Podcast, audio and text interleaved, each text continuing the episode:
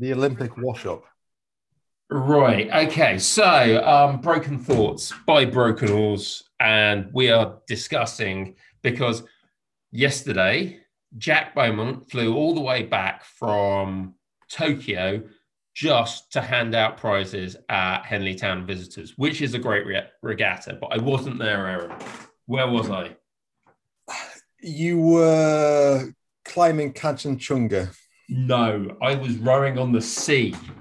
And with that, our partnership and friendship, which has been going on for over a decade, ends. I am really sorry it had to end this way.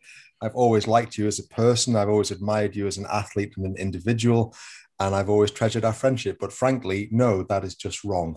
It's it's really not that bad. It's quite good fun. It, it's very hard to get your head round as a water rower. The similarities are obvious. Basically, you're in a four-man boat. You're doing exactly the same thing. It's Cox Four. Okay, it's a two K race. It just takes place over a thousand meter course. Right. And, and the thousand meter course happens to be on the sea. And so you start, and the start, if you thought, okay, literally, you know, novice eights at Met Regatta in, no, at Wallingford Regatta, in uh in April. Yes. When it's like it's really blowing a gale. Okay. In there. That's every start. Because the, the, there are no start lines. It's just like basically the guy in the tent on the shore kind of giving it a chinny wreck, and yeah, you're all in like, okay, go. To be fair, most of my starts, you know, throughout what I'm laughingly calling my rowing career, uh, were, were similar to what you are describing, but it's this is just this is just wrong. This is this is you know, rowing is is cucumber sandwiches, tea in fine china, people in straw boaters with blazer, flat water, still air, murmurs of appreciation, well well rowed, whoever. This idea of rowing on the briny deep, where, where mermaids lurk on rocks to lure passing oarsmen to their deaths, is just it's just. It's just wrong. I mean, I can, I, I can't believe that Jack, having won an Olympic silver medal, flew all the way back to hand medals out, knowing that you were going, and then you didn't bother going. I mean, fair play to Jack. He has always been a club man, and he is literally proving it as we speak. But it's wrong. I mean, were there any mermaids? Was there a chance of you being lured to your death in the briny deep? Not really. It's deal. It's not that deep. So, oh, okay. and, and there's a pier, and they're like safety boats and everything. It's like a normal regatta, just on the sea, with very, very heavy boats that don't go that fast. So a bit like most of my careers in Cox Fours. And it's kind of, I don't know, it's... The comparison between road biking and mountain biking, or possibly even between riding around the... you know, millimeter smooth surface of a velodrome and mountain biking is kind of apt. Right. So you, you just, if you're absolutely caning it down a track on a mountain bike, you know, forget all this stuff that you see like the pros doing. It's like hoiking their bike into the air and flicking the tail out and sort of like twisting the handle. You don't do that. You just like, you just go and you pray that the tyres are big enough and bouncy enough to get you over the, the bobbles and the tree roots. And sometimes they're not. Um, and it's a bit like that. You've just got to go and pray that basically the waves that you can see out of the corner of your eye coming in, which would literally swamp a coxless four. It was just like, no, we're just going to sink, and it's just going to come over us, that they're not going to do that to you. And they don't. And you've just got to wave the oar around in the desperate hope of hitting the water. And then when you do it, you've got to pull on it. And then you've got to do it in time with three other people. And, you know, there is there is an enjoyable degree of chaos about it. There's an unenjoyable degree of coming third. But here's the best thing about coastal rowing that you need to remember. It's in a league. of so its own? Basically, in East Kent, where I live, there are about seven, eight coastal rowing clubs, and we go out into Sussex as well. So we've got Hastings and Bexhill, and we all they all sort of have like round robins racing each other in different boat categories. And even if you come second or third, you still get points, and those points count towards prizes. Now, can you imagine how much fun that could be in river rowing if we did it that way? I'm seeing what what the attraction is for you. I mean, you you are, you know, as as John Lewis used to be a, a chain that was never knowingly undersold, you are a man who has never knowingly passed up the chance of competition or winning something. Um, but yes, I can I can see your point with regards to that. But I I, I feel that I have to ask, as as your your partner in pod, as as your pip, and as a man who, who, despite coming from the North, likes occasionally to think of himself as, as your moral compass, although Christ knows why, um, are you doing this because you've realised that British rowing is about to have its funding pulled after its recent performance, and there might be a shot for you at the Olympics in coastal rowing? No, no, seriously, I'm I'm not that good. I, I also think, as much as at Deal yesterday at Deal Regatta, there was a there were plenty of old men. I think I think coastal rowing is actually a sport that makes you grow old faster. There is a lot of salt water. You do. Oh right, is it is it is there, it rusting your joints? Stages. You carry the boat out until it's about waist deep, then you jump in, and you kind of get your bum on the seat, or maybe you just fall into the boat, as I did, um, and then you just. You know, and you're being thrown left and right, and it's it's not nice for your back. It's it's not it's not this like get out there and just put the work on. You, you've actually got to be quite careful with your body. Nota- notably, at the end of it, my legs weren't really tired. It was like it was my arms and my back, um, and my sides that, you know, I was basically rowing. Coastal rowing makes river rowers row badly. To be fair, I mean, the fact that, you know, you have never, ever been accused of, of simply using your massive upper body strength in a rowing stroke before. No coach has ever leveled that accusation at you. And I'd just like you to tell the, the listeners, if, if we have any left, and let's be honest, at this stage of the game, it's doubtful. Just remind us what your first degree was in. I'm sure it was some form of science, was it? Biotechnology. And yet you you are coming on here and declaring to the world that salt water is making you rusty. A little bit. It, I wouldn't say it's not making me rusty, because rust, as a chemistry teacher, I can tell you that rust is only something that happens to metallic iron. No, the salt water is just dissolving me. Right. I I, I, I believe that it's like, particularly when you're rowing on it, human beings become slightly soluble in salt water. It's very good for your skin, though.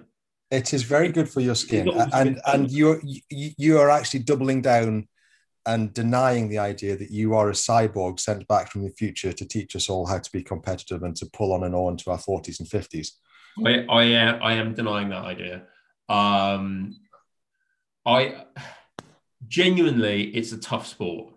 It's a tough sport, and I was schooled by two seventeen-year-olds in that particular race who are better at it and properly fit, you know. And this is something that we're going to discuss, I hope, later in this recording, is what happens when you get someone who is twenty-five kilograms lighter than you but not as powerful as you on the ergo. How much difference can that make on the water when you combine it with skill?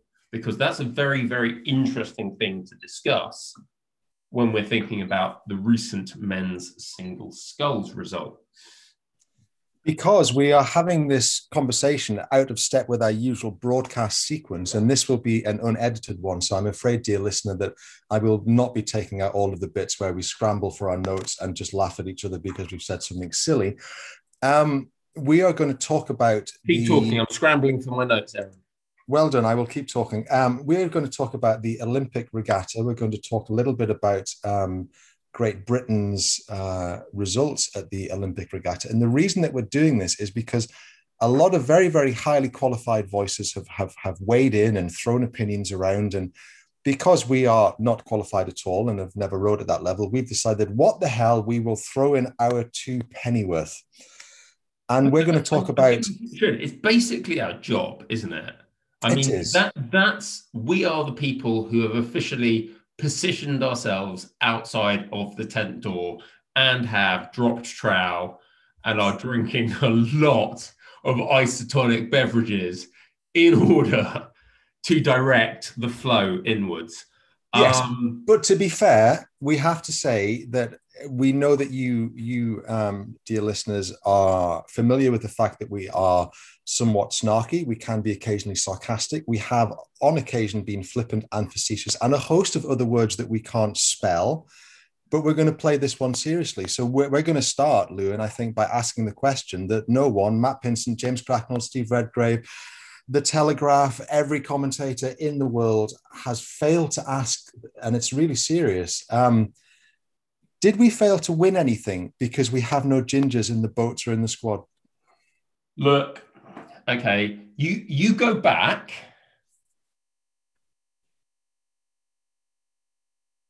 I, I'm I'm going to say you go back to Athens.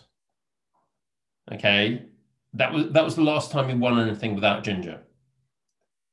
Up, up at, after Athens, Beijing, we had the Red Express. London, we we had a boat full of gingers, didn't we? We we, we had we had again we had Satch and Nash. They won bronze. There were also men who would definitely be described as ruddy in the eight. Um, I would say Alex Gregory, double Olympic gold medalist, is strawberry blonde.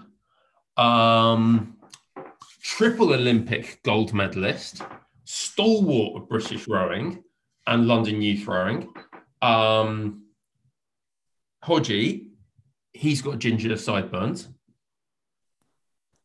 This is I'm, going to be a... And I'm sorry, when I look at the boat now, no gingers. Well, this is a really short podcast then, because basically we just parachuted ginger into the squad before Paris, and, and we're back where we should be. A decent ginger. Can't, can't just be any sort of...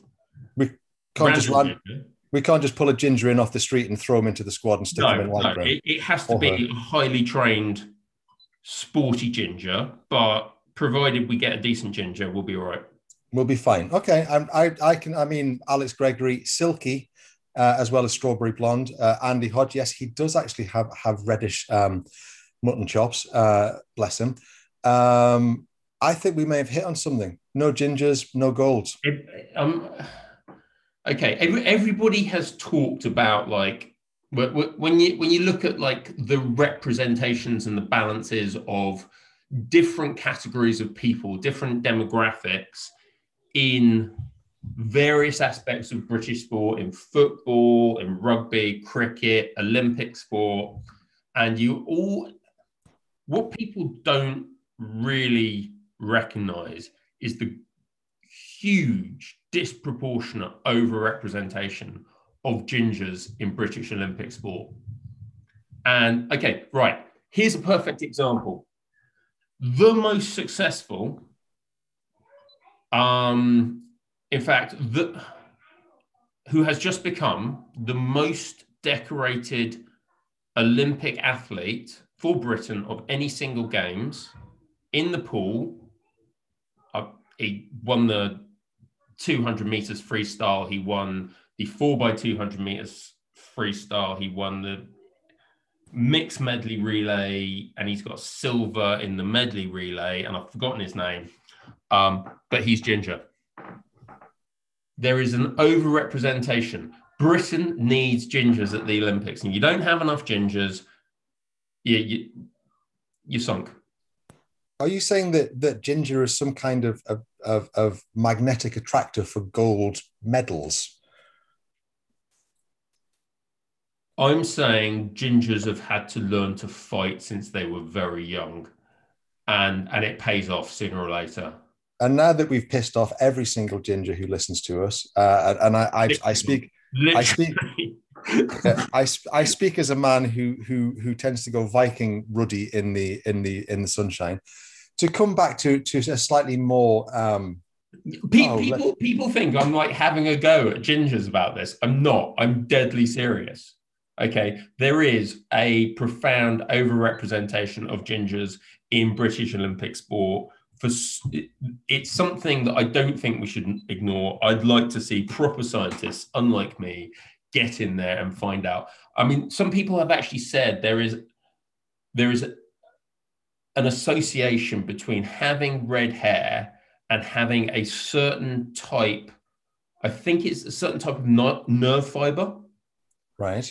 There's a very, very fast-firing nerve fiber. So essentially what you can do is um, you can open the taps on more of your muscles all at once. So gingers are better at uh, muscle recruitment. Does this have anything to do with the with the myth of the fiery Celtic red-headed man and woman? Probably, yeah. Or possibly, possibly yes. The only gingers who are alive today are the descendants of people who could win a lot of fights in the playground. Fair enough. Okay, so point one, British Rowing, if you're listening, and, and we know that you pretend to, but you don't really, uh, get more gingers in the squad and you'll be fine. Point number two, um, some would say semi-seriously, coming back from the ginger thing, but you don't know Lewin like I do. He genuinely believed that there is a link here. He wants science to prove this. So let's leave that one there. Let's, let's leave that one with get more gingers in and we will be fine. Now, everyone's had an opinion. Um, I think that on Twitter, you and I have pushed back against some of the more odious nonsense that we've heard. But let's work through these, some of the points that have floated up through the social media sphere and also in the mainstream press and also in commentary. You have your hand up, sir. Do you need the toilet? I'm, I'm going to say that possibly I may have been responsible for some of the more odious commentary. And I'm going to... at this moment say that I have responded with more undisciplined cynicism than my own rules should allow when I have seen unexpected results and I haven't been thoughtful and I've used Twitter and I've flown off the handle and I have casted aspersions upon the honesty of athletes that I shouldn't have, despite the fact that I think their performances raise some very, very interesting questions. So I'm I'm I'm going to say that I have not been as nuanced as I should have, and I should probably go and delete a load of tweets. But um, you have you have been fairly nuanced with regards to some of the nonsense that's been talked about British rowing and British rowers. So let's come to the first question. Everyone said basically, or a huge proportion of people have said, Jürgen left, therefore that's why we lost. Is it all Jürgen's fault, Lewin? Is this true? Would we have swept the board again with Jürgen in place? Well, I think it, I think it's a bit hard to say that it's like it's Jürgen's fault because he retired at the age of seventy-one. Um, How dare he? You arrest. Um, okay, so my thoughts on this are that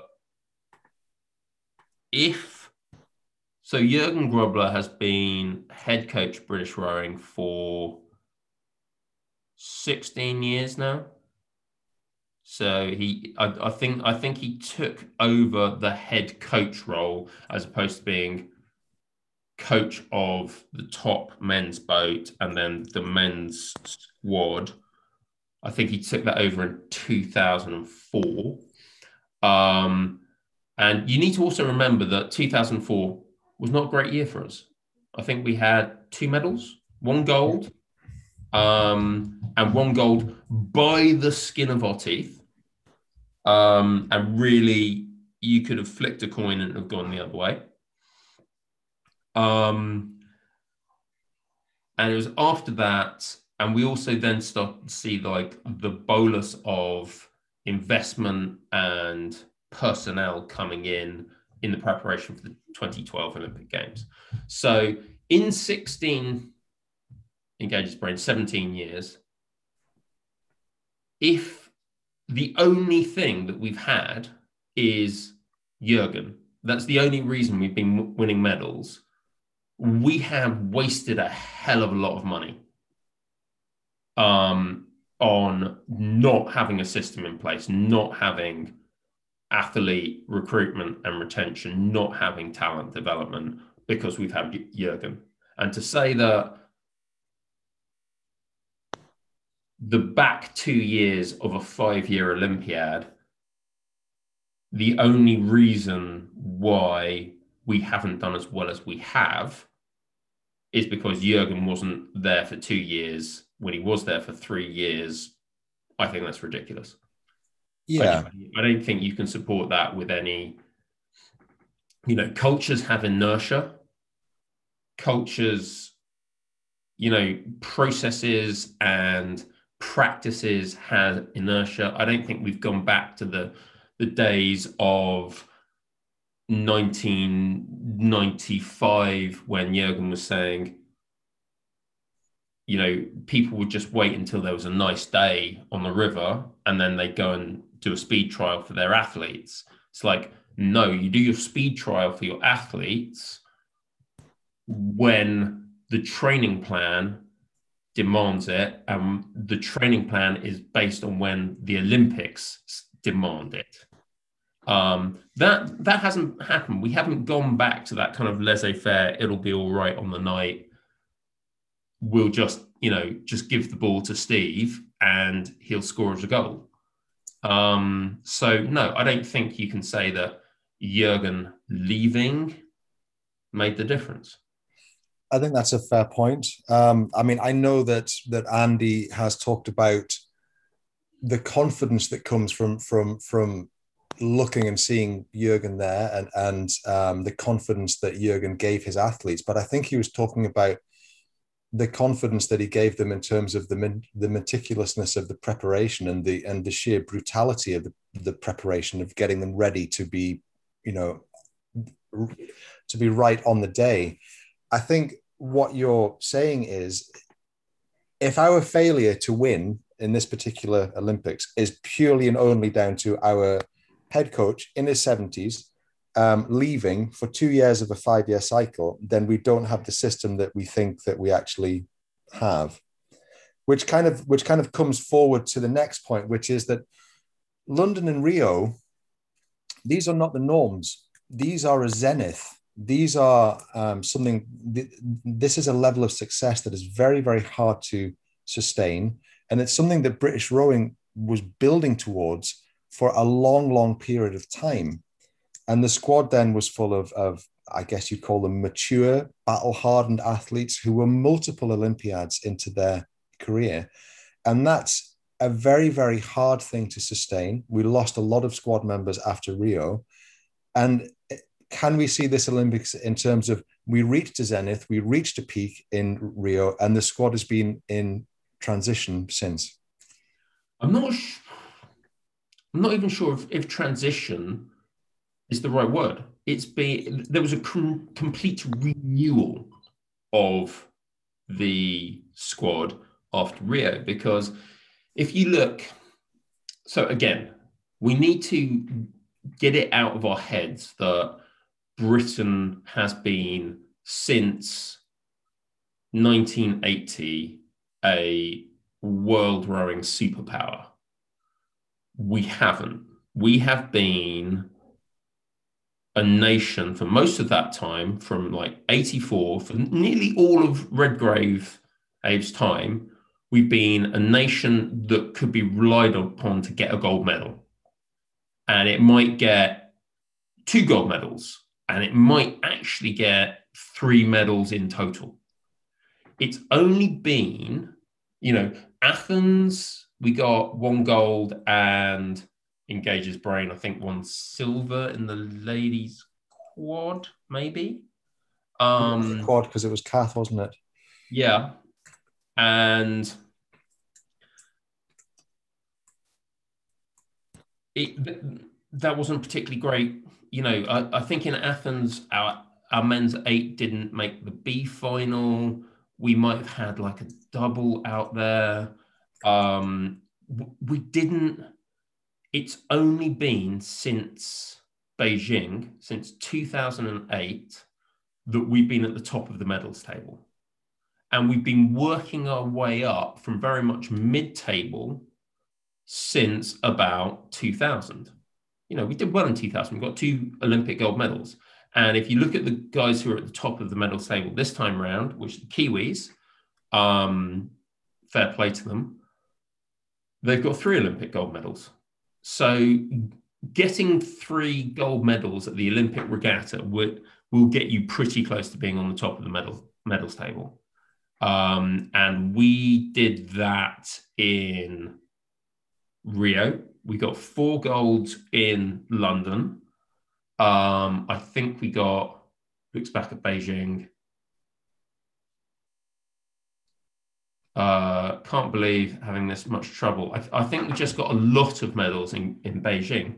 We, we didn't get two golds, did we, in Beijing? No, yeah, we did. We got men's lightweight double. We got the lightweight double. But the point you're making is that we, we, we're literally having banner headlines across all media outlets that we are, you know, we're having a rowing civil war. We are, we have slipped. We, we are no longer dominant. The reality is that, that um, London and Rio were, were a zenith. They were a peak. Yep. They are not the norm. This is, this is not, we don't have an unbroken tradition of forty years of winning golds. We have an unbroken tradition for the first, you know, period of that, of Steve Redgrave winning golds, sometimes against the odds and sometimes against the British rowing establishment. Then we have the advent of, of Jürgen and lottery funding. And then we have building to a peak. And then we have, after twenty sixteen, we have a lot of athletes leaving. We have um, a squad, transition's probably the wrong word, but, but we, we aren't quite starting again. But whereas you had athletes doing Olympics and not doing so well, building towards a gold medal, you now have relatively untested um, athletes being dropped in and being expected to carry on performing at, at that level. And the reality is, as, as the Australian Institute of Sport shows, you can be on top for a long, long time, and then you're not. Yeah, so, the minute you take your eye off the ball, because again, look at the successes. I, th- I think Rio was a real kind of like, actually that's a, um, that was an outlier. But even if you look at London, you know, we beat the Aussies by a length. Um, we beat, you, you know, everything's close up there. And yeah. You are looking at the finest margins to go your way. Um, I think the other thing to think is that we've got an incredibly young squad. Mo- so if you look at, okay, let's compare the eights. In Rio, our victorious eight, I mean, I don't know why anyone would have betted against it. It had, um, I mean, one of the main problems of that eight was that it was going to be submerged by the weight of all the medals in the boat. You had double Olympic gold medalists, Pete Reed and Andy Hodge. You had Olympic bronze medalist stroking the boat, Will Satch. You had, um, who's who's the guy? We Matt Langridge, bronze and silver at that point. Yep. You know, that was an absolutely stellar boat. That was, was. a boat. You're just looking at that and going, right, you, you're going to have to work hard to lose. It's the same with the four. The four had one gold medal in it, and I Stan had a bronze. Stan had a bronze. Stan had a bronze. George had a bronze. Um, who else was in there? Mo had a bronze. Mo had a bronze. So it, it wasn't. If, if you look at the, um, if you look at the men's, the Netherlands men's four that won this time around and won well, you know, um, no, sorry. Not the Netherlands men's four, that was that was Aussies. It was the Netherlands men's quad, which were an awesome boat. They've got two bronze medalists in there from the Netherlands eight in Rio. And then they've got two debutants. We we were just like pure debutants.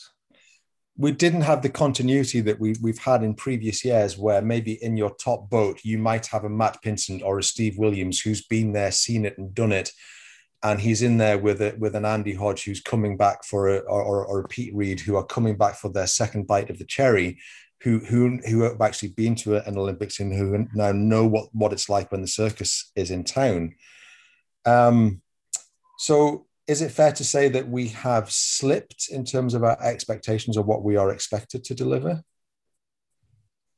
Um, I think no.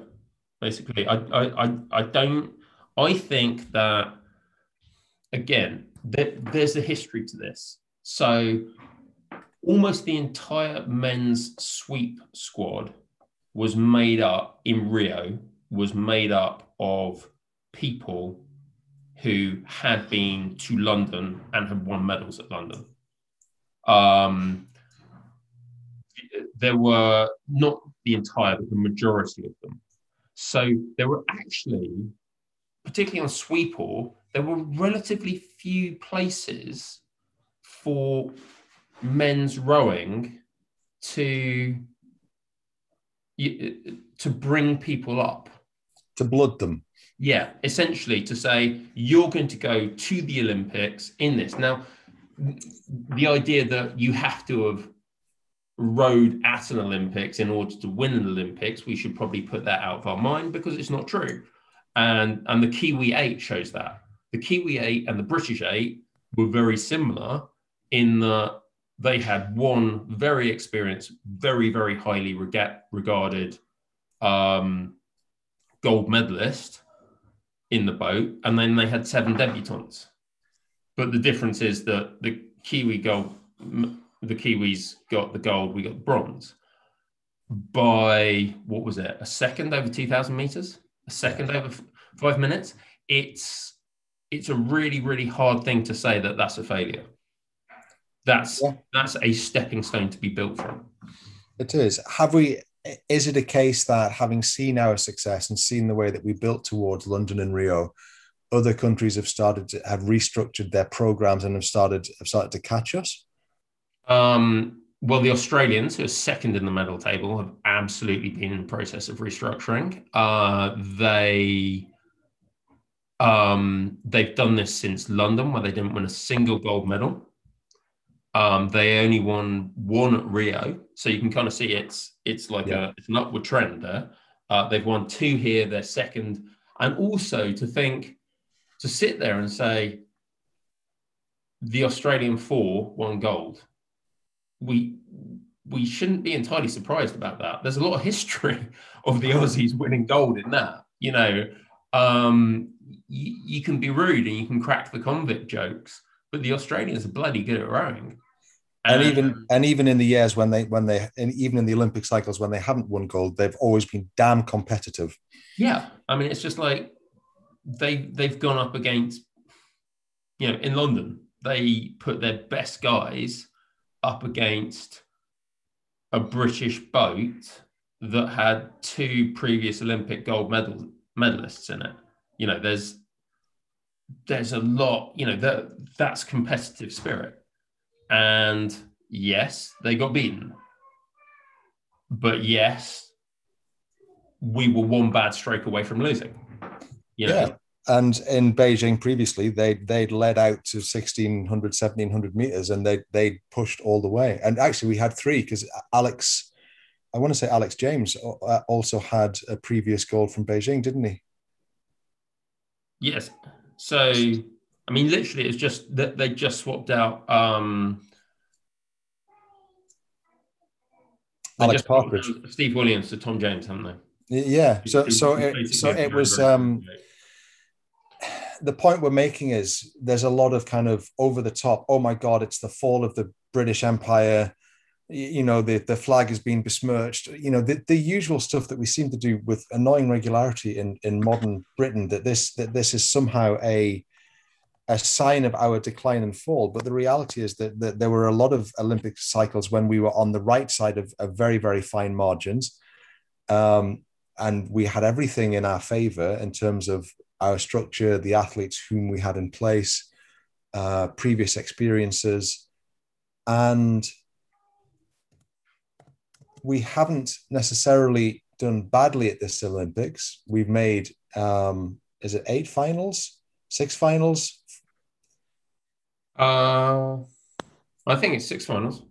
Yeah. Um, we haven't won, but the point I'm making is we don't have a divine right to gold medals. We don't have a divine right to turn up on the rowing lakes of the world and just win. A lot of things had to go right for us to do that in the future. And maybe those things weren't weren't as dialed in as, as they usually are because of the fact um, we are somewhat, and again, I hate to use the T word, but we are somewhat in a, a period of transition or a period of change. Yeah, um, I, I, I really think we are. I, I think we've got a very young young team, a team who made it to a lot of finals, got four fourth places, which you would actually expect if those teams stick around to next year. They will probably turn those uh, to next time in Paris. They will probably turn those. Um, and they'll turn them into bronzes at the very least. I, yeah. I wouldn't be surprised if they turn them into gold. And we we have to say, and it's usually you, Lewin, who say this, but we have to say that there are some rowing nations uh, um, who aren't usually particularly regarded as rowing nations who've done exceptionally well on, on this occasion. There are. Um, oh, yeah. Okay. So first of all, the, the people who have notably had very good games are Romania and the Netherlands. And I may have, you know, Romania sort of like, again, you shouldn't really say, oh, Romania had, had a great rowing Olympic regatta. That's, that's not a surprise. You know, they, they've been there or thereabouts for a lot of years and they put in some great boats. I mean, they really, uh, they had a breakthrough year, but it's not, uh, where are they? Romania are fourth in the medals table. The Netherlands, again, the tallest country in Europe.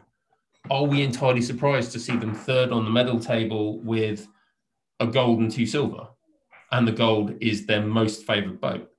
Um, in the quad, the quad had a brilliant race. Did, did, I've not heard anyone actually point out the fact that they caught a crab in the first five hundred metres and dropped half a length and still rode through everyone. Yeah, it was it was pretty impressive. And then we have Greece, who have a long history of, of being fantastic on the oar. One thinks of Perseus and the Golden Fleece. Uh, we're going back a long way there. Um, yeah, admittedly, okay, Greece won Olympic medal, single sculls. You're always going to get, I, I don't know, th- this is the one that I'm really struggling with. This is like, oh, the ex-lightweight that everybody just wanted to win because he's an ex-lightweight and they're tired of like, the big strong guys with the massive ergos pulling stuff. You know, I don't know how lightweight he is currently. I do know he's six foot one and a half inches tall, which wouldn't have got him into world-class start. Well, yes. I mean, um, so, you know, there are other quite successful rowers who had to lie about their height to get into the Sporting Giants program, weren't there, Helen? Um, but yeah, I, I find what happened in the men's single sculls very odd, very interesting, in need of a lot of examination and explanation. Indeed. Um, so the other point I wanted to come, I wanted to, I wanted to come to was the outpouring. I mean, it seems like in this country, we only have two speeds now. We we have completely indifferent and apathetic, or foaming at the mouth, flecked with rage, with rage, vitriolic, venomous outpourings of bile in the general direction of, of targets. The idea that our athletes have failed this country, that uh, and this is, you know, we take the piss out of James on this um, podcast. But we have always pointed out that, that we we respect his achievements as a rower and as an individual, and we largely take the piss out of him because we recognise that he did things that we probably couldn't. And we noticed that there is a new, yeah, there is a new parody. Well, I mean, we can do tact and subtlety a bit better, but let's not go there. There's a new parody account in town by, by someone calling themselves Flames Hacknell, Is that I, I hadn't noticed. Well, we've responded to a couple of the more pertinent points, but it's, it's some of the comments from commentators that you would expect to be a bit more nuanced and a bit more understanding have been a little bit banner headline. And the idea that our athletes have somehow failed British rowing or failed the country or failed the flag or whatever. And, I, I, you know, they're probably not going to listen to this, but we're going to put on record that actually, no, you haven't failed. If you make it to an Olympics, you are very good. If you make it to an Olympic final, you are very good. If you win a medal, you are very good. The bottom line is you are all you are all very, very good. You know, looking at some of the things that have been said about the four, as if we have a divine right to rock up at the start line and other people are going to hand us the gold. I think that that boat did very well. I think all's cook for the the the lurch to bow side and the course correction at that point in, in the race. I don't think anyone should be sticking the boot into British rowing or British rowers at this point. I think it's it's counterproductive with a very young squad, with very young athletes who, who are learning what it takes to win at this level, probably without the mentorship that previous generations might have had. Um, or the opportunity for experience. Or I mean, I, I think there's all kind of like, all the fact that all the guys who did, or no, not all, a lot of the guys who did so well at Rio were products of a specific program designed to bring people up for a home games, and then they stayed on. And so our success in Rio was almost because we had this massive kind of investment for London. What, okay, one thing I am going to say on the question of failure or success is British rowing as a collective, and that means literally everybody who works there. That means the guys who chase the swans off the lake at Caversham. Everyone has failed to meet their medal target. The medal target is a binary. Do you meet it? Do you not meet it? And whatever the new system is or whatever you want, you know, I, I don't know where this new touchy-feely system of uh, giving people's funds is. If you are being paid collectively twenty-seven million pounds over four years of public money to basically do some highly organised me- mucking about in boats on a river, you actually, there is an understanding that we're giving you that to come up with gold medals at the end. We're not, we're not, we're not saying, oh, you can have a nice four years doing your favourite sport in a really nice place near Reading with like faintly acceptable rental prices. We're saying we're giving you this money collectively, British rowing, not the athletes alone, but collectively we are giving you this money so that you go and pick up medals at the Olympic Games. That didn't happen. And as a result, there will be consequences. And those consequences will almost certainly be financial. That, that I don't know, twenty-four million, is it? twenty-seven million? twenty-four dropping to twenty-two, I think, for Paris. Yeah, that... that it's a lot of money. Even now, money, you know... even pushing boats backwards down a river. Yeah, I mean, it, it is essentially the, the house of a... You know, it's the it's the price of a small three-bedroom terrace in North London now. Uh, you know, it's, it's, it's a significant... It's the price of a half-decent striker in a... middle of the road Premiership club. Indeed. Uh, so, there, so there will there will have to be a review. And just to kind of come into that, one of the points that I, I made pushing back on social media against some of the outpouring was that funding is defined by past performance, but it doesn't necessarily guarantee future performance. So there will have to be a, a, a review, because for all we're talking around it, And we and for all we are supporting the athletes on their journey, the medal target was missed by British rowing collectively.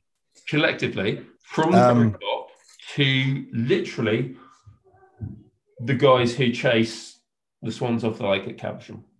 Yeah, uh, and um, James Cracknell in the Tory graph. I'm, I'm probably uh, giving, I'm probably like really snarking at some guy. He's probably got a degree in like swanupmanship. You know, you know, he's got a PhD in in like avian aquatic fauna or something. I'm giving him really, yeah, yeah. Sorry, that, can... that, that idiot we we let so like rush around it in a boat chasing.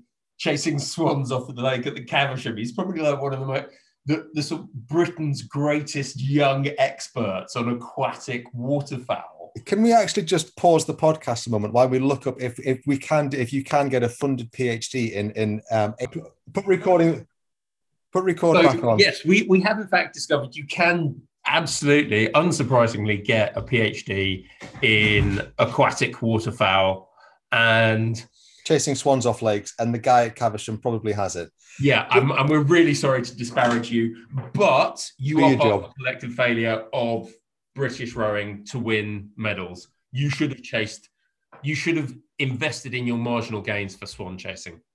Just to come back in with some points that Flames Hacknell made in, in the Telegraph, um, which uh, I'd just like to point out that obviously I'm, I'm from the North, and therefore naturally I will vote for anything Um, with a red rosette on it, up to and including a, a, a donkey in a suit, and indeed probably have.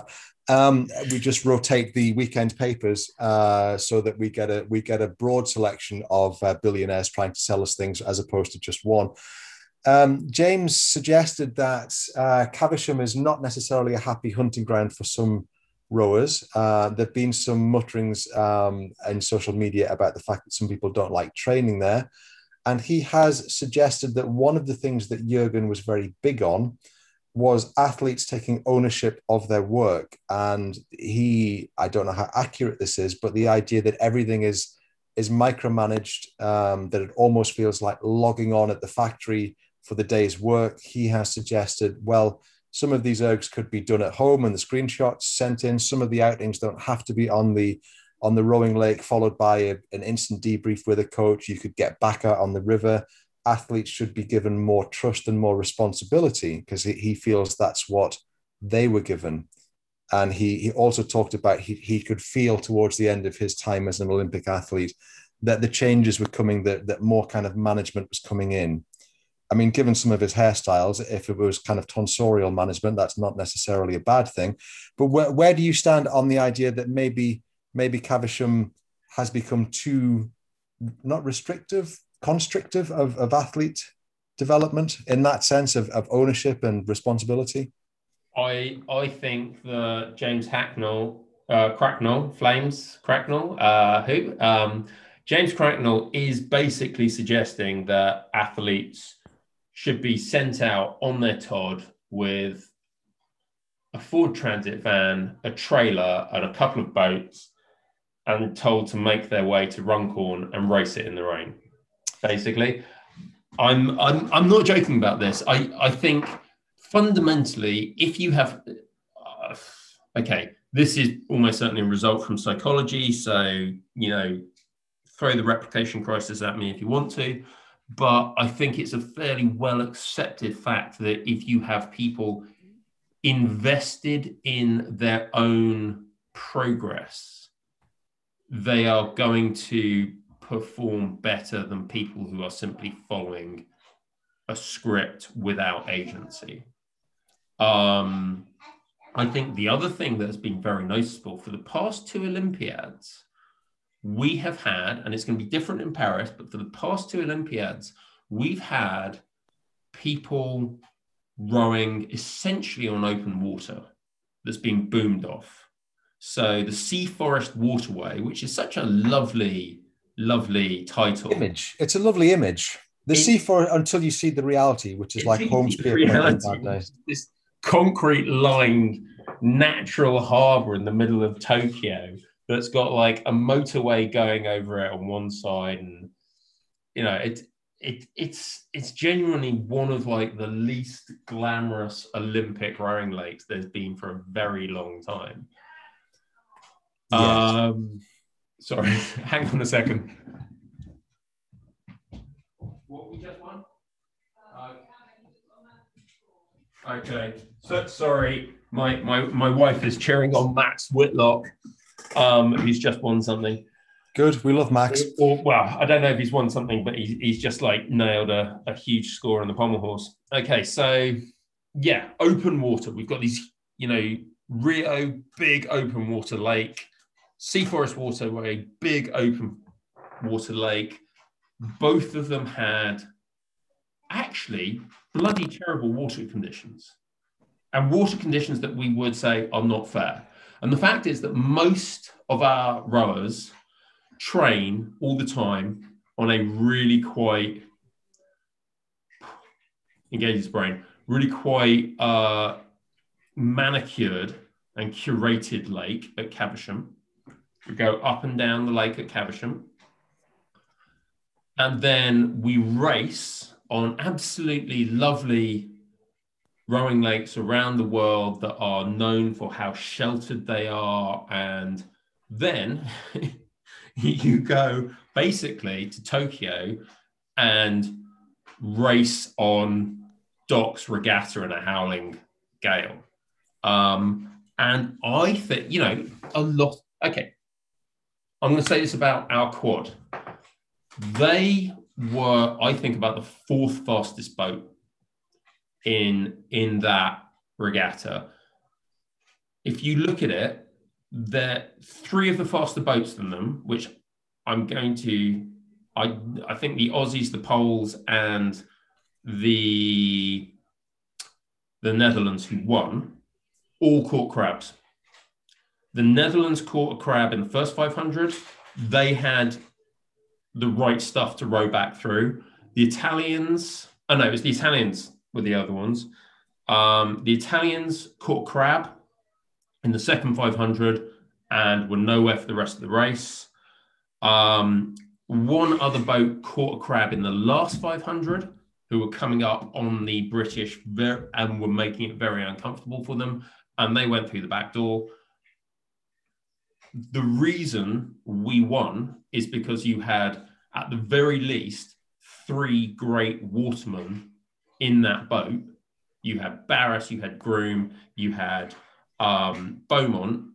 I don't know what Harry Lee's history is, but you had three club rowers who learnt their trade, slogging up and down every available tideway head in whatever conditions they were sent to row it in. Um, and learning, you know, oh, it's a twenty-two knot wind out there. Let's go and race it. Yeah, I and think this is. I think this is an important point. Have enough experience of that, so I think Caversham is. I think people in Caversham need to go out and get trained on some very on on much dirtier water. I think this is an important point, and it's been mentioned by a couple of. of um, elite rowers who followed who who follow us and we follow them on Twitter. The the first point is that there's a, there's a growing disconnect between club rowing in this country and British rowing as a collective medal winning organization, and that perhaps um, seeing some of the athletes back out on the water competing at the local events and the national events, which, let's be honest, when we talked to Jack, he was big on, and and and Jack is very, very clearly a club man. I mean, he flew back and the next day was going to a local regatta to help out and to be present for the clubs that were there. Probably somewhat hungover. Probably somewhat hungover. On, uh, based on Alan Sinclair's tweets. Yeah, but, fa- but fair play to him.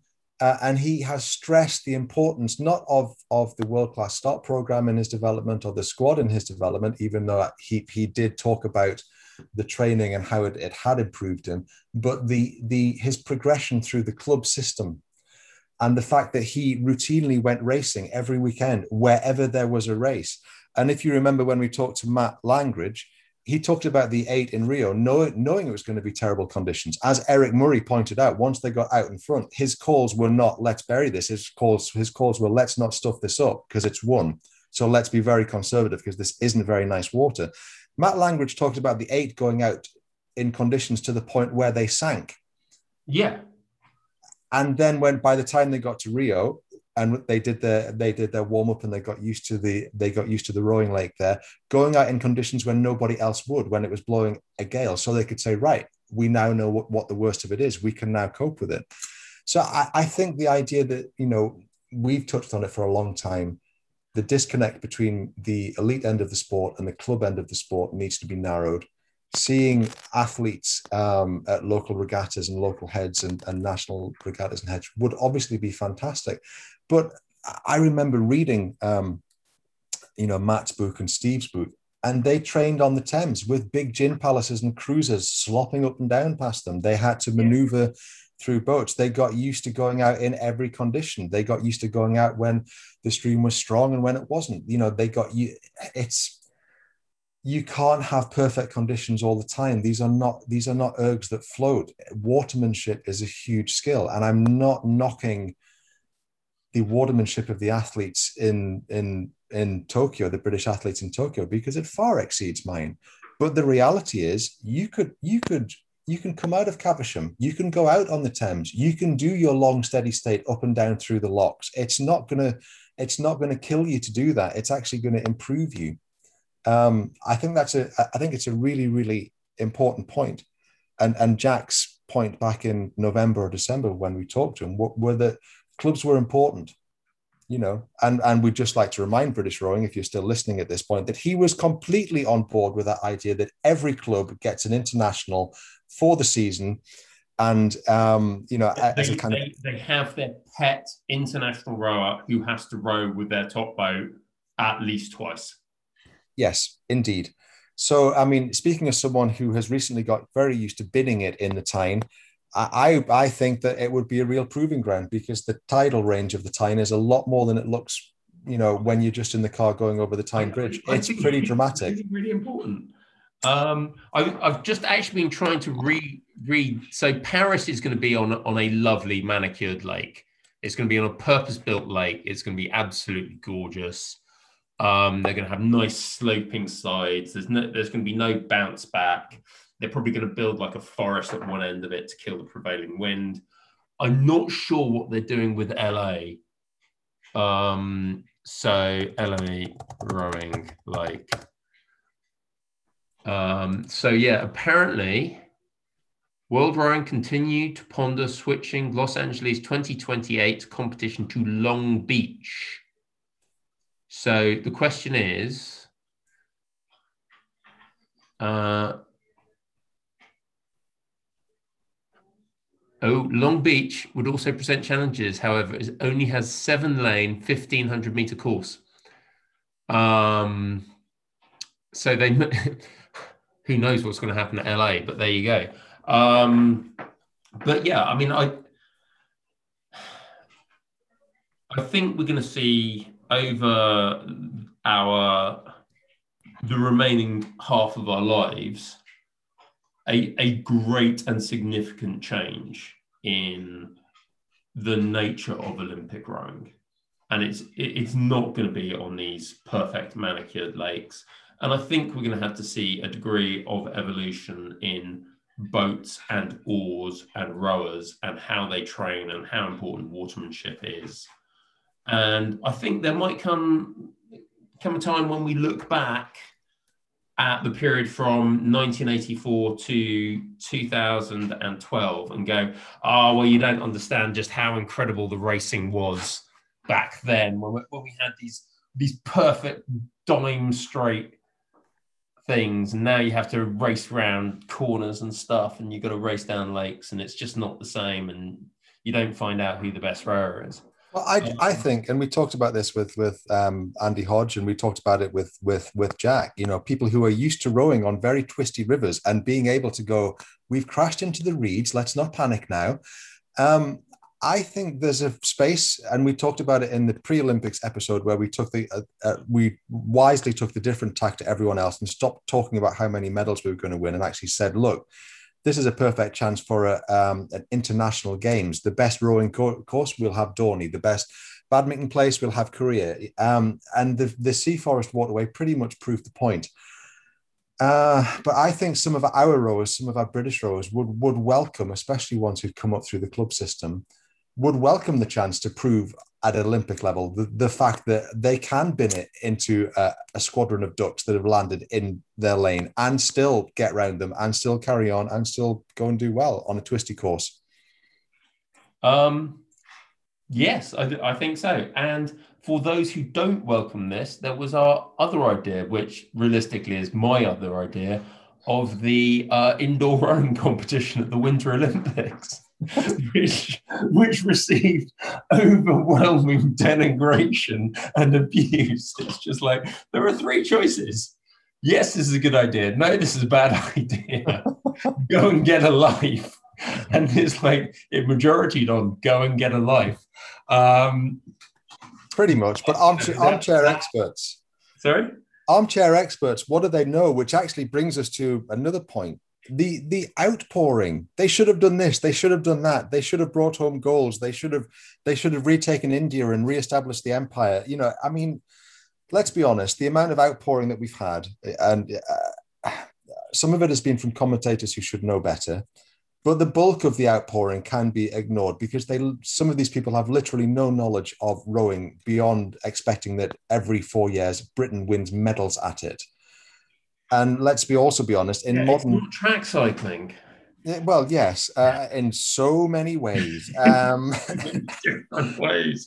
Yeah, but it, let's be honest, in modern Britain, the I, you know, people shouting very loudly about things they know very little about is not necessarily a new thing. And while it has a disproportionate impact on social media and broadcast media compared to the actual relevance and insight that it, it offers, it's just dog whistle stuff. I mean, and we said it at the start, and I'm going to say it again, to get to an Olympics, you have to be very good.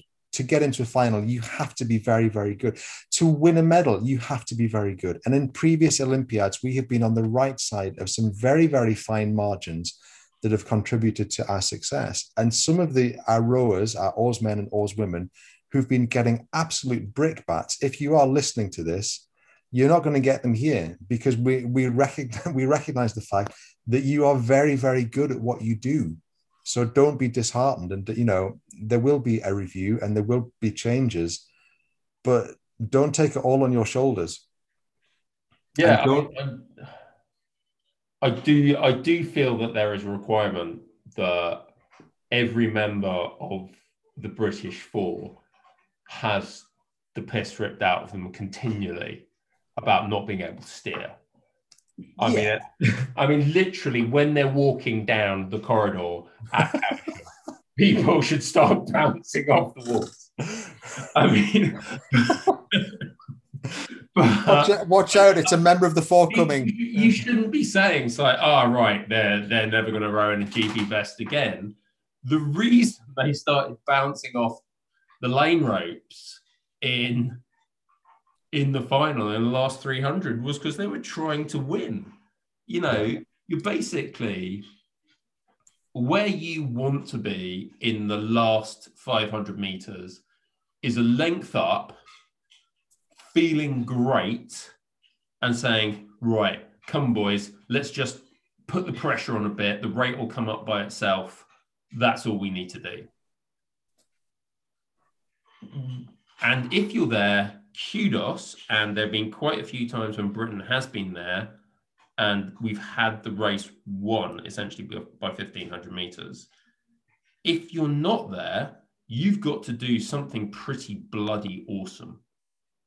And you've got to whip up the rate, you've got to pull your hardest strokes. And if you're in bow and you start pulling your hardest strokes, and I've been in this situation where it's like, I have to pull harder or we're going to lose, but I have to pull softer because I'm bending the boat round and we're going to crash. And I can remember two races where this happened and you don't know what you're doing. And particularly it's, it's worse, I think, if you're the person who's actually steering, because you can't talk, you can't communicate to the rest of the crew at that point. So you're pulling harder. The boat starts to go offline. You pull softer, you change the rudder to correct. But at that point, everybody else in the boat realizes, oh my God, we're going offline. We're about to go into the Aussies. And they start making, and then the boat overcorrects. Then you start veering. No, hang on. It was the Italians first that they were going towards. Everybody doesn't remember that, that actually it started by them going towards the Italians. Then they, then there was an overcorrect towards the Australians. And then there was an absolutely insane overcorrect towards the Italians. And then we crossed the line. And let's point it out, we didn't crash. We got a fourth, not a disqualification. You know, and the reason that mistake happened was because somebody was saying, I need to pull harder, pull faster, or we're going to lose. And so I'm going to pull harder, I'm going to pull faster. It didn't work. That's the mistake that you want to make in the last five hundred meters. You don't, if you're fourth or even third with five hundred meters to go, you don't want to be sitting there saying, you know what, boys, let's just play it safe. Yeah, they, they what happened happened because they were trying everything they could to win rather than trying everything they could not to lose. And there's a right. massive distinction. What, what did they do, Aaron? What did they throw at it? They literally, as Kev would say from Agecroft, they threw the kitchen sink at it. They went they full. Threw the kitchen sink at it. They went full Geronimo. They got the shopping trolley. They threw the shopping trolley in, and you can tell that Agecroft rose on the Irwell, where where there are kitchen sinks and shopping trolleys shopping in Excelsis. And I, but yes, uh, they literally went full Geronimo through the kitchen sink and through the shopping trolley at it. And frankly, well played them. And I think the point you've just made is really is really important, in as much as in, in any semi-decent crew, any semi-decent crew, when there is a correction, when something happens, everybody automatically makes the adjustment to correct it. It isn't necessarily just the bowman or whoever is steering. So therefore, everyone in that boat would have felt the lurch and would have tried to correct it, which probably led to the more the, the dramatic overcorrection. And, and that is not the fault of the crew. That is basically what any semi-decent oars, oarsman, oarswoman, oarsperson would have done in that situation, because that's what we train to do. Oh, a little bit of lateral pressure here. Oh, we've just kicked a bowside. I'll just I'll just hold the finish a little bit longer to, to bring us back round, and then that, you know, whoever's steering doesn't have to have to use the rudder. It's part and parcel. So perhaps some of the armchair experts will now realise how incredibly hard it is to win at, at an Olympics, and how exceptional British rowing as a collective and its athletes in particular have been at su- sustaining that success for the last couple of decades. To come on to another point, Lou, and do you think that some of the commentator comments were out of order? Was Matthew Pinsent insensitive, for example? One thing I'm going to say about Matthew Pinsent is, if you're interviewing a crew that's just come fourth at the Olympic Games, if you are Ma- Matthew Pinsent, don't say, well, I know exactly how this feels, because you bloody don't, mate. You don't know how it feels to come fourth at the Olympic Games. You've literally never done that. Yes, you've come forth at other things, um, so t- towards the end of your career. It's like two thousand three, I think it was. But it's like, I'm I'm really surprised that w- when he when he was talking to the force, like, guys, I know this must feel terrible at the moment. It's like, well, actually, no, Matthew, you don't. Shut up, go away. Um, He was showing sympathy, if not necessarily um, empathy, but I don't, I, I, I don't. Yeah, look. I mean, I, I, I don't. You know, again, you only, you only have documentaries on the B B C where you get all four people back together when they win. You're not going to have the chance for the general public to turn around and say, "Oh, hang on." You don't see that normally happening. What what the hell happened there? The British boat almost ca- he almost crashed into the Australians, then he almost crashed into the Italians. It's like, I do think you've got to ask about it. I would say kudos to Ollie Cook for basically saying, yeah, I was steering and it didn't, you know, it, I'm it I didn't do it perfectly.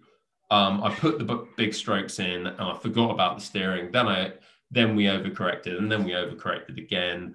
And then we, you know, we didn't, he didn't get disqualified. You know, we got a fourth place, not a didn't D Q. So I th- and, you know, to actually turn around and just say at the end of the race in public, in front of the B B C, yeah, sorry, that was me. Um, it won't happen again, but we were on the limit and it didn't work. Um, credit to the man, I think. Yeah, credit to Ols Cook uh, and for, for putting his hand up. We're going to come on to some of the comments that um, uh, Matt Rossiter and uh, uh, Josh B have made, but James Cracknell, Flames Hacknell, Flaming Hacknells, how do you solve a problem like Flames Hacknell, or do we actually need to? Now, I'm going to pick up on one, one of the many points that he's made, and he is a media commentator. It's how he makes his living. He writes articles. He's, he's, he's present. twenty-seven million is not a good investment for a silver and a bronze, which is a, which is a headline, and it's also correct. But the reality is very different, and he he knows that. Is it is this just James being James, blunt, forthright, you know, uh, forthright to the point where forthrightness becomes just tactless? Or is this James actually telling hard truths that need to be told? I think it's a bit of both. But, okay, to a certain extent, if you are a member of British Rowing since two thousand four, since the beginning of, since the end of James Cracknell, international superstar rower, and the beginning of James Cracknell, international superstar T V presenter, you have one of like the challenges faced by being an international British rower is unless you win a gold medal at every single event you go to, James Cracknell will be rude about you and will say it's not good enough. I think there is a requirement for that. I think without James Cracknell, everything would devolve into a cozy love-in where there is a lot of kind of like nuanced sotto voce criticism, and we don't really have clear, forthright transparency of opinion. Um, so, frankly, I don't believe we should solve the problem of James Hack. Uh, that that Flames Hacknell account, it's got everybody confused, hasn't it? Um, we shouldn't solve. Okay, in exactly the same way, you don't criticise your guard dog because he bit the burglar too hard. You don't. You don't criticise a car alarm for being too loud. That's what they're there for. There are lots of people who will do the nice kind of like, who will, who will do the conciliation and the nuance and the compromise. That's not what we have. That's not what we have crackers for. So are you saying that James Cracknell is is the equivalent of the Latin tag about custard, ipso custard, some, something custard, who who eats the custard, who watches the custard, or something like that? He is our who who who watches the watchman, who watched the watchman, who watched the watchman watching the watchman sort of thing. He is our guard dog. He is our speaking truth to power. Actually, yeah. We need to win. He is our blunt force trauma um, instrument. He... he... Yeah, I mean, he he he's the Yorkshireman that every organisation needs, even though he's not from Yorkshire. Fair point. So you know, not... he, he says what he likes, he likes what he says, and he's not going to dress it up if it hasn't been good enough. And again, twenty-seven million pounds of public money has been spent in pursuit of gold medals. And and let's be fair. You can't get around that, and somebody's got to turn around and, and say that. And he has done. And to be fair, he is he is he is saying something that he learned at, at Steve Redgrave's knee. And, and Matthew Pinsent talks has talked very openly in the past about when he started rowing with with Sir Steve, that of the recognition that this is this these are the standards that are required. And I think both James and Tim have, have talked about um, winning the a world championship gold and then realizing that actually the this is nothing. This is something that you are expected to do. And it's a realization of the standards that are required. And I think he's he's talked very honestly about the fact that at times in that fall, uh, James has talked about the fact that he did, he was annoying and he didn't know where the line was. And he sometimes crossed it and it led him into conflict, into conflict with people like Steve. But Steve won because he, the only thing he wanted to do was win. Uh, and he was very, very blunt about it. And James is now, to a degree, fulfilling that function. So we're not going to try and solve a problem like Flames Hacknell. We're going to let James be James in the I, same way. I, that- I, I think I, I think not only do we let James be James, I mean, this is not, let's just be said, this is not let Ginger Baker be Ginger Baker, because Ginger Baker was like a mean, heroin-addicted psychopath. Yes. James Cracknell is actually a much more useful member of society and our sport um, than Ginger Baker was as a human being. Um, it's it's not just like, oh, look, sometimes you need terrible people to do terrible things. It's not like that. He does speak bluntly about things that need to be spoken bluntly about. I think... I don't quite remember when it was, if it was two thousand nine or two thousand thirteen, but basically there was a World Cup at Dorney and this British crew that was quite fancied really struggled to win by a canvas over, over the Poles, who were a bunch of under twenty-three guys. And he just literally said, frankly, it's shit. They know it's shit. The Australians, the Americans and the Canadians will be looking at that and saying, that's shit. And they'll be laughing all the way to the World Championships. And then they went and won the World Championships. So, you know, it's it's not, he's not always right, but he does hold people to account. And he does it. And he, okay, this is the thing. I don't think there's necessarily been a lack of accountability inside British rowing, inside elite British rowing. You know, this was the big thing about Jürgen's culture, is the accountability culture. Take responsibility for everything you do, take responsibility for your own results, never say it was the wind. The wind was there for everyone. Um, what James is doing is, is not letting that be swept under the carpet for the viewing public. And I I personally believe that's an incredibly important role.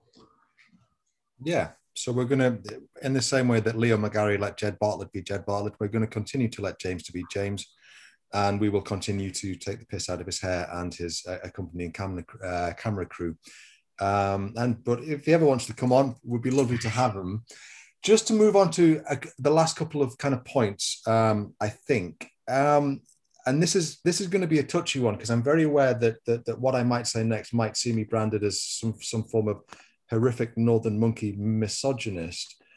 Helen Glover didn't quite get um, probably the fairy tale ending that that we would have liked, but she did make it to the Olympics after three children, which is a massive achievement, and she made it into a final, which is a massive achievement.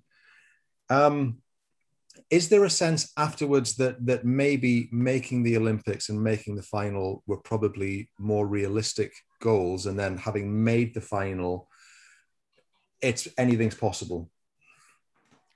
Um, don't know really.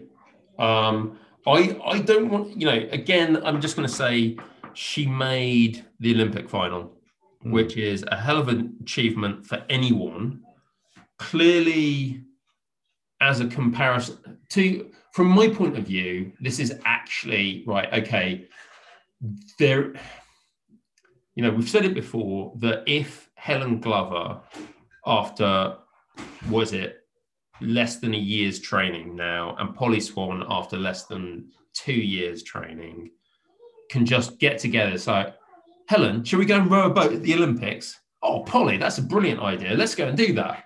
If they can just do that and just like throw it at the wall and win an Olympic gold medal or even an Olympic medal, there is something that we don't understand about rowing and the way it's set up, I think, and, and what it takes to be a good, a great international rower. So I actually think that this is, this is a slightly relieving result for my point of view. That, or the, no, not my point of view, but the standard point of view, that it takes four years to make an Olympic champion. Yeah. And, and you can't, you can't just like, oh, you know, we'll do a bit of training and then we'll, we'll go to the Olympics. What her motivations were, some people have talked about vanity projects. I'm not sure I'm entirely against vanity projects, being a remarkably vain human being myself. Um, and he is lo- looking particularly lovely today, listeners. He's oh. really made an effort this Sunday morning. Well, thank you very much indeed. Um, you know, if you have the opportunity to say, right, I've had three kids, I need to like get some kind of career on track, and the only thing I'm actually qualified to do is be a P E teacher or a sports presenter for minority sports on the B B C, or maybe going forward, the female and slightly easier on the eye, James Cracknell. I, you know, and you say, right, how, how am I going to achieve this? I, I need to get back into the public eye. And going and just like chucking it at the wall, making fourth place in the Olympic final is a pretty good way of doing that. Um, I don't think she actually, you know, she qualified the boat, her and Polly Swan. However much funding was given to them, they did as well as any other women's boat that we sent, better than the eight, which didn't make the A final. Um, so, you know, I don't think any, you can turn around and say, ah, oh, public money was wasted on a Helen Glover vanity project. I think you just have to turn around and say, I don't know if she had classically Corinthian motivations for this project. Um, I think anybody who has kids is probably saying, well, you know, I'm not gonna, I'm not exactly gonna value winning an Olympic medal as much as I value the happiness of my children. Um, so yeah, I, I think it's a, it's a difficult one. I, I think it does slightly step outside the Corinthian ideals of the Olympics, but I don't I don't really begrudge it, to be honest. Yeah, I don't think we can really say what her motivations are. I think she probably couldn't unpick them unless she really wanted to sit down and work through them. She is she is a winner. She has won before, so she would have wanted to win again. Um, the point about your children when you have them is is a well-made one. Just to wind back to something Eric Murray said towards the end of his chat with us, and, and as time goes by, I, I, I'm realizing um, how much wisdom was contained in, in that chat from start it's to shocking, finish. Isn't it? You, I, I, I think Eric Murray is quite possibly one of the most misunderstood men in modern sport. Yeah, I'd I, I, I, go there. The, the impression that most people have of Eric Murray and the actual reality poles apart.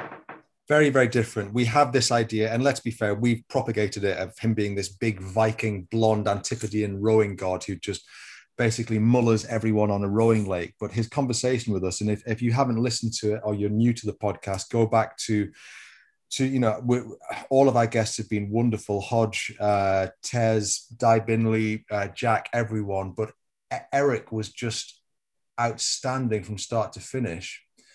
And he he made the point very, very clearly. He would have been in the New Zealand Eights project for this Games, but he had a choice. And the choice was, I can either do an Olympics and go for this project, or I can be a good father and, and husband. I don't think we're betraying any secrets by saying that his son has, has autism. Um, and his point was, I can do both, but I will be half-arsing it. Uh, my family doesn't deserve that on one level, and my crewmates don't deserve that on the other. So when he was confronted with the choice of his, his family or going for another Olympic gold, he said there was no choice at all. It was going to be his family every time. And I have to say that, you know, if someone said, he, here are two Olympic golds, you could have rowed in any two of any two of the fours that, that you prize most highly. So, you know, obviously it would have been, you know, Sydney and Beijing for me personally, or you can have your two daughters. It really isn't a choice at all. It would it would be, I nearly said something else there. It would be Charlotte and Lara every single day of the week and twice on Sundays. But The other point I wanted to make about Helen's position is sometimes just making it there is a gold medal. And I, I want to come back to um, our, and I'm laughingly calling it a rowing career. When we went to Henley together in two thousand nine, now I think that given time and different circumstances, I think we both had the potential to be a Friday or a Saturday boat. You'd certainly had the potential to be a, in a weekend boat at some point if the cards had fallen. But the reality of rowing is that you get what you get. And with the people that we had, and we, we had yourself, we had Ben Charles, we had uh, O Chapman, my Chapman as captain, we had we had the magic that is Mark Hancock, we had the godlike status that is Matthew Bucknell, who no matter where he was rowing, rowed like he was sitting in an armchair, sipping a fine whiskey and listening to a violin concerto.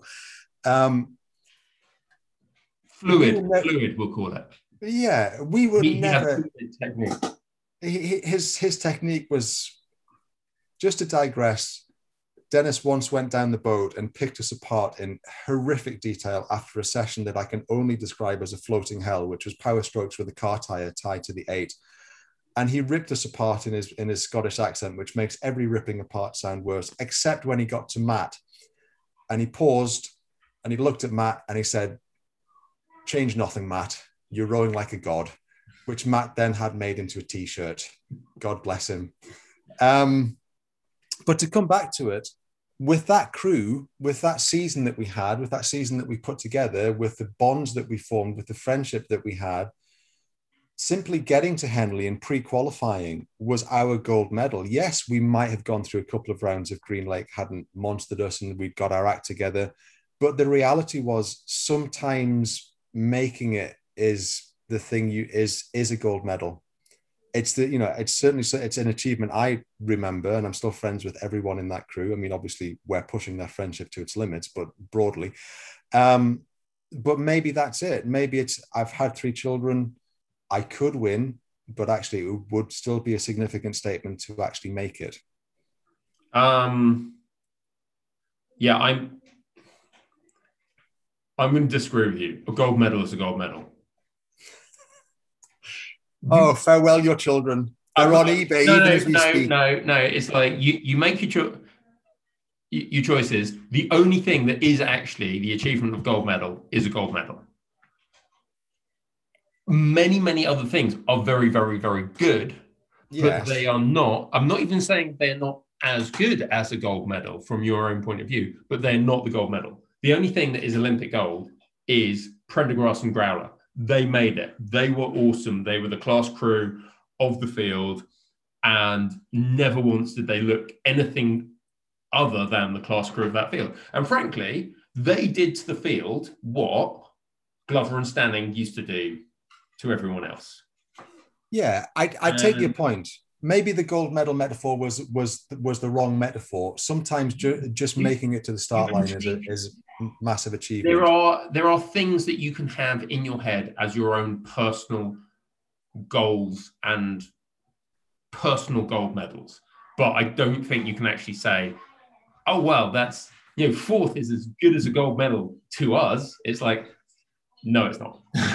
But if but if if fourth is the limit of what you can achieve, if if actually qualifying and making it to Henley with that group of people is the limit of what you can achieve, and I don't, to be fair, I don't actually think that it was, and we're not going to talk about Youssef getting shit-faced on vodka before two thousand ten, because that still wakes me up at night in a cold sweat.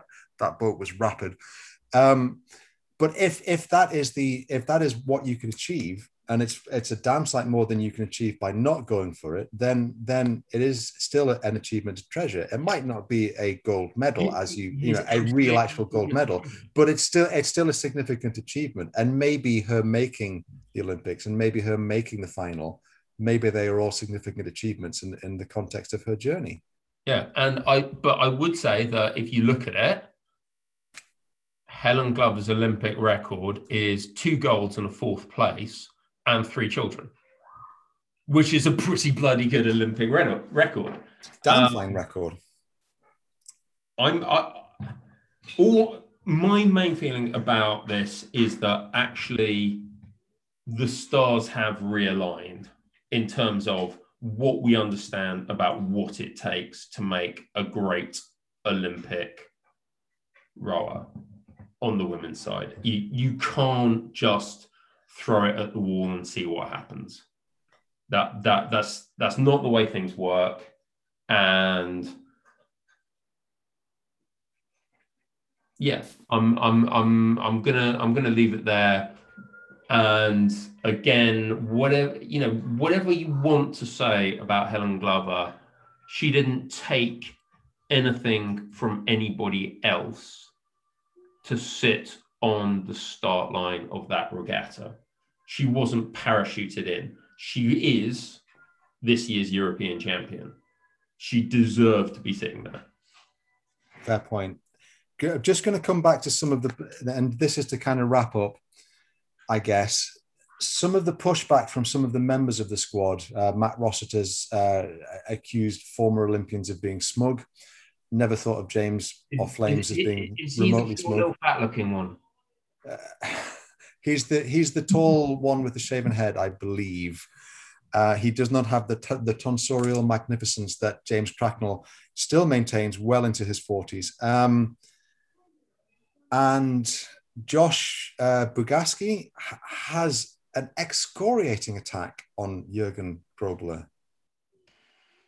I mean, do you have any thoughts on this? On this, I, I have a few, and I'm happy to weigh in, and then you you kind of feed back on them. I mean, look, as as far as I understand it, Matt Rossiter is the nicest guy in rock and roll, and he came into the Olympics looking like he was a member of the in-form crew. Didn't even get a medal. Probably, you know, the guy was probably hurting, um, and he sounded out.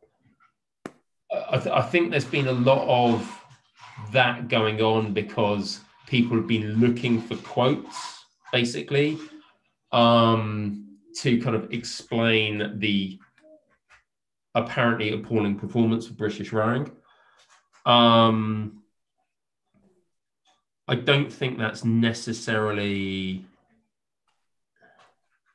a fair reflection. I think if he was given time to reflect and look back, he might not say that those things again. He might, he might actually just have spent the last eight years in his time in and around British rowing saying, you know what, that bloody James Cracknell, all he does is run his mouth off the back of two gold medals, you know, and he's never once mentioned the fact that there are at least two people in the squad who've got like two more gold medals and have much less successful t- careers in the T V, and one of them's got better hair than he has. Um, so, yeah, there might have been some frustration there. I don't know. I'm not, you know, give him a chance to talk about it again. Give him a chance to talk to James Cracknell. Um... I would say that Josh Bugaski, how am I going to say this? Because I don't really know a great deal about him. But Josh Bugaski is not a man who has avoided controversy in his rowing career. Um, clearly not at Great Britain level, but also very much not at um, university level. Because he was, I mean, he, he was always known, I think we're talking three years ago, maybe four years ago now, he was known as the star rower in an Oxford blue boat. He was known as like, he is, he's the most powerful guy there. He He's the guy who's going to go on and win an Olympic medal. You know, that, that was like, yeah, you can put you can put money on this. And he has gone on and won an Olympic medal. Um, despite having a shit pirate beard. Um, but he was dropped from that boat less than two weeks. I'm, I'm, I've been trying to look this up, and Josh Bogowski's Wikipedia page is remarkably barren for, for someone who does have quite controversial history. But he was dropped from the blue boat less than two weeks before the boat race because there had been a three-line whip that Blue Boat members were not to go and test at Caversham and do a two K test. And he went and tested at Caversham and did a two K test and pulled five fifty-two, which is not bad for an under twenty-one-year-old rower. And so he was dropped from the boat. And then not he didn't just take being dropped from the boat. He went and rode for Oxford Brookes instead and did really pretty well with them. So he's he's very much his own man. He's very, you know, I I don't...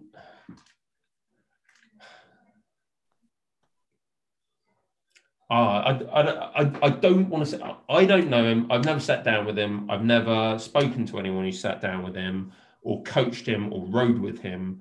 I do know that in the public record and what is said, Josh Bugaski may not be the easiest human being to work with. Okay. Now, th- that may not, that may be because he has a huge amount of ambition and a huge amount of talent, and he will not be constrained by anybody else, which I think everybody sooner or later has to be constrained by. But sinned, he has sinned as much as he has been sinned against, possibly. Okay. Um, I mean, I think the first point I would make is that he has a right, if that's how he feels, to make those comments. The question I would ask is if, if he has endured this hellish existence in the squad, has he raised these concerns at any other point within the squad? Um, and if so, how were, were they dealt with? And if he hasn't raised these concerns and he's picked his moment on the Olympic podium to, to drop his bombshell in the hope of being seen to be the brave whistleblower who finally exposed the the the hell of the medals factory at Caversham, it's fairly spectacularly backfired. But why didn't he make his complaints or his issues or his concerns known previously? From my own perspective, um, at my level, at Agecroft, there's a couple of ways I would think about this. And the reality is that when Pete Holmes came in to coach us, we'd just been to Henley. We'd won quite a lot the previous season. We were a pretty rapid boat on a, on our day. And he brought in new training methods, a new style of rowing, a kind of Spracklin-esque, Fairburn, uh, Canadian style. And I will honestly say, and I'm, I'm speaking for everyone in the in the crew and in the squad, there were times when we were we were practically weeping with frustration that that we we know we know how to move a boat. Why can't we move it the way that Pete wants us to do? It was immensely frustrating. It was immensely difficult. It was a very, very um, hard period. But the reality was it made us much, much better as oarsmen, and it took time, and it was brutal, and the training the training was hard. It was it was horrific, and trying to get the new stroke grooved in and trying to get eight people doing it at once and trying, you know, I remember going up and down the Irwell with other members of the men's squad going past us going, does your mother know you're out? Have you any idea what you're doing? Would you like to do some rowing today? You know, it was it was it was horrible. Um and I will also say, you know, Dennis, I was never, ever fast enough for Dennis, no matter what I did. Now, when I joined Agecroft, I could average about two ten for an hour, um, based on just normal, natural fitness or previous fitness from previous sports when I became a rower. By the time I left, I was sitting at one fifty-five for twenty-one kilometers, which isn't, you know, outstanding, but it's a good fifteen seconds and more faster per five hundred than I was doing when I joined. And it was largely down to Dennis always going, you can do better. You need to work harder. You need to you you need to get fitter. You need to pull harder. You need to improve your scores. And did I enjoy it at the time? No, but it made me fifteen seconds faster, you know, and it made me faster in every single one of my scores.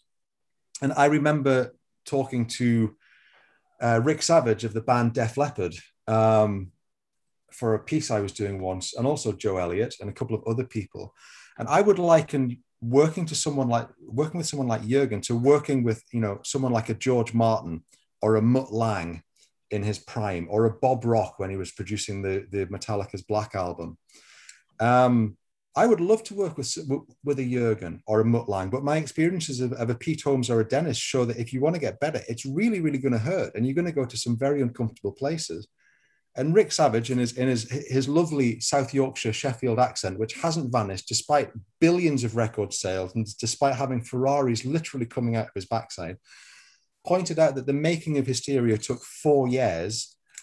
And it was horrific. Every single day was horrific. It was never good enough. It was never, ever good. Joe Elliott used to refuse to sing because, because they would literally take, after, after eight hours of him singing constantly, they would take one syllable as being good enough for the record. And that was over a four-year period. He said it was horrific. But the end result is Hysteria, which is which is remains. It's not a hair metal thing. It is it is a modern classic of music. It is a found sound production of the highest order. And I would say to someone like Josh, listen, having listened to Andy Hodge and having listened to other people who've worked with Jürgen, yes, it is horrific. Yes, it is hard. Yes, it is re- relentlessly demanding. But it makes you better.